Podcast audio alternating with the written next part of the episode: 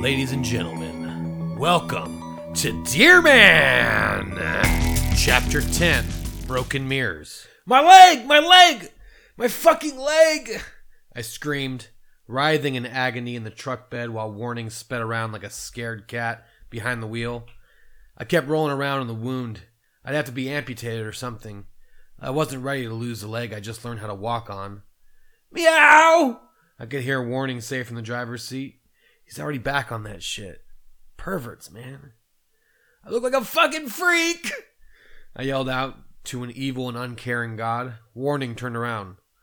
Look, bud, it's okay. We all have our place in the world. Sometimes we have to embrace a difference. At least he dropped the English accent he had put on. I should get this guy a gift card to a therapist. When's your birthday? I asked. I don't know. Both my parents were eaten alive by a pack of house cats while they were copulating on my third birthday. I was too young to know, but I think that's where my mommy issues come from. You think it's just mommy issues? What about the whole walking around naked and meowing like a cat thing? Nah, that just makes me horny. okay, I said. I think we need to see Dr. Bolognanon. Already headed that way. I recognized the surroundings. We were headed for the mall off of 410. Pretty brazen for a naked dude to roll into the parking garage with a half with half a hard on driving stick. He went straight to the attendant. Yo, bro, you and your dick and your deer need to back the fuck up before I call the police. Warning stared deep into the attendant's eyes and said, Scan me. Order received. The attendant pulled out a scanning gun and pointed them into each of Warning's eyes. In a trance, the attendant said, Identity confirmed. Please proceed to parking spot 12A for your transferation. Warning pulled into 12A and we were immediately lowered into a secret basement. This is Bolognon's lab. Quick, get in the driver's seat so he doesn't know that I'm not actually one of his abominations. I tried to stand up, but immediately fell back down. I can't walk, man. The truck is stick. I need both legs, and I can't drive the damn thing anyways with these fucking hooves. Bolognanon is not very observant. He's just a hack scientist publishing papers in independent small journals. Sometimes he just self publishes on his blog, Bologna blog. Wow, I said. No wonder everyone ignores him. I tried to stand up again. Meow, you idiot! You have four legs, now you have three. Just walk like a fucking deer does and you'll be fine. He was right. I was so dedicated to the idea of appearing human that I thought I was disabled when I lost the last vestige of visible humanity that I had. But nobody knew I was a human, anyways. Nobody goes up to a deer and talks to it just because it's bipedal. All they see is a freak deer that should be shot dead on sight. Fuck humans, man. And fuck deer, too. Oh, stop with this fucking charade! Bolognanon said as, he motor- as his motorized scooter lurched towards us. I know you're not the genuine man cat, you idiot. I just thought studying a human with a human brain pretending to have a cat brain amongst other naked man cats would finally break me into the American Psychological Association, but they rejected my proposal, saying that it was unethical to switch man brains with cat brains and some other hooty doo. You're just a pervert who likes to be naked and lick himself. So what? Most men do the same thing when they're shitting on the toilet. You just do it in the open. You can stick around, though. I don't care. Warning was visibly distraught. You knew this whole time? Of course I knew. I'm a doctor. I'm a scientist. You're a god. Warning bowed. I will do anything for you. I want your legs, Bolognanon said. I want your fucking legs. I'll take everything from the waist down, in fact. I'm tired of this scooter. But, a rage filled Bolognanon's eyes, do not question he that gave you purpose. I'll, I'll think about it, Warning said. Don't take too long, Bolognanon turned to me. So what's the problem? I got shot in the leg. What are you doing? Prancing around trying to be a hero or something? Give me a break. Stay out of trouble. I'll splint that stupid thing. It'll heal no problem. Bolognanon turned back to Warning. Look, if you're married to your legs, I'll just transfer your brain into a cat body. You can live as a cat and you won't ever need your legs. Warning liked this idea. His excitement showed as it hardened.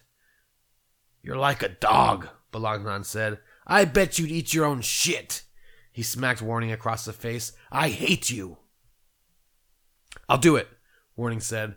His eyes were broken, but his erection was not. I want to be a pussy. Bolognan laughed. He turned to me. Can you believe this idiot? Nobody calls cats pussies anymore unless they're just trying to rile up their feminist girlfriend. It's like a guy calling a female dog a bitch. They do it and then they immediately turn to explain to everyone that it's okay because it's a female dog. Everyone in the fucking room gets it and rolls their eyes. But this idiot, he pointed his finger to Warning, he's not even trying to be funny. This joke is for us because he's the joke. After a few feeble attempts to stop his quivering chin, Warning started to cry. I'm just trying to be my best self. Shut up! Bolognanon slapped him again. I hate you, I said. Now let's get you drugged up. That waist is mine. Can I pick out what cat I want to be? No! I only have one viable cat left, and I think you'll be well pleased with it. You like Garfield? Uh, Warning said, but he was interrupted again by a firm, flat palm smack to the cheek. Shut the fuck up! Nobody likes Garfield. It was a joke. You'd laugh if you weren't such an idiot. Dilgo! Dilgo! Where are you? Please, ready the drugs for our waist transfer. How? I said because it seemed like everyone forgot that they were that we were only here to fix up my leg. Oh yeah. Bolognan got up off his scooter and danced to me. I thought you needed new legs, Warning asked. You need to learn the difference between want and need, Warning. You want to be a cat? You don't need to be. I want new legs. My old legs are boring me to death. But man, can they dance? Bolognan tap danced a little ditty just to rub it in Warning's face. Now shut the fuck up and follow Dilgo. Dilgo was a large man. He looked like he was made out of clay. His skin was dry and cracking, but he had a constant drool flowing from his mouth. His eyes were crossed and he had an underbite. He was completely bald.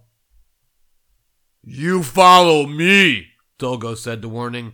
I make you pussy. Bolognan grabbed my leg. Does it hurt when I try to hurt it?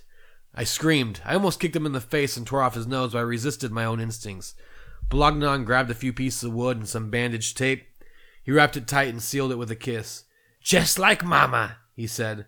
Don't do too much on it. It should heal in about four months. If someone shoots you dead, much faster. I wasn't sure I liked Bolognan's sense of humor, but I had to be patient with it. He is, after all, the key to me figuring out what the fuck I'm meant to be in this world. You got a restroom? A shower? I asked. Yeah, but it's under the Chick fil A. So? Deer go nuts for peanuts, but they go apeshit for peanut oil. Everything Chick fil A cooks is blessed by a priest and cooked in peanut oil. Everybody knows that. I learned it from Father Daddy. He blesses all the Chick fil A's in Bexar, Hays, and Travis counties. He knows damn near everything there is to know about them. He hates gay people too. But check this out. One of his brains is a gay dude's. What? I have no idea how this applies to anything having to do with me. You'll see. You'll see. Anyways, just follow the water line until you see dripping peanut oil. You'll see the bathroom. I hobbled over to the bathroom and turned on the shower. It's hard to get a good lather going with hooves, but I managed. I got out of the shower and wrapped a towel around myself. The mirror was fogged up. I took a hoof and tried to clear some of the condensation off. It was no use. I just scrapped up I just scratched up the mirror. Squinting my eyes, I couldn't make out that I was a deer. There was a shadow of my former self there. He's as empty as me, I said. Just because I'm a deer now doesn't mean I was happy then. I've always been an empty sack of useless flesh. Doesn't matter what my bones are wrapped up in. With my two front hooves, I shattered the mirror. I took my antlers and charged at the tile walls. I charged and charged and charged until the whole fucking wall was rubble. And the next room was Dilgo, hovering over Warning, who had clearly changed his mind about the whole operation. Meow, meow, meow! He was screaming in panic. Dilgo readied what looked like a pizza slice from the air. Me make you big pussy! Hey everyone, thanks so much for listening to Dear Man week after week after week after week. I love doing it. It's so fun. Thank you for supporting. You can support this project on my Patreon. Patreon.com slash A Hilbert. Just a buck a month to get you early access to the text. Two bucks. Text and cover. Three bucks. Text, cover, and uh, audio file just like this.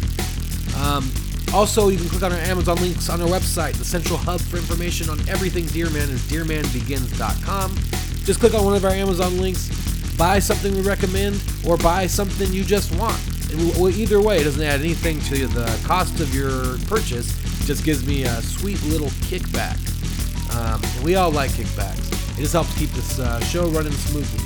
Hey, I'm also doing a new project with the One of Us Network. Um, it's called Books and Beer, and having a great time. Uh, I've got uh, co-hosts Zach Chapman and Miguel Villa, and we read different genre fiction, a bunch of books and short stories, and we even watch movies and video games, um, and we talk about them. So the next one is going to be Sword and Sorcery. The last couple ones were Cyberpunk, and then we did Haunted Houses before that. It's a great show, very fun. I'm learning a lot, and I think uh, I think our listeners are enjoying it. So go check that out. We're Books and Beer, and you can go to that website, booksbeer.blogspot.com. Someday we'll get a better URL. That day is not today. Thanks so much for listening.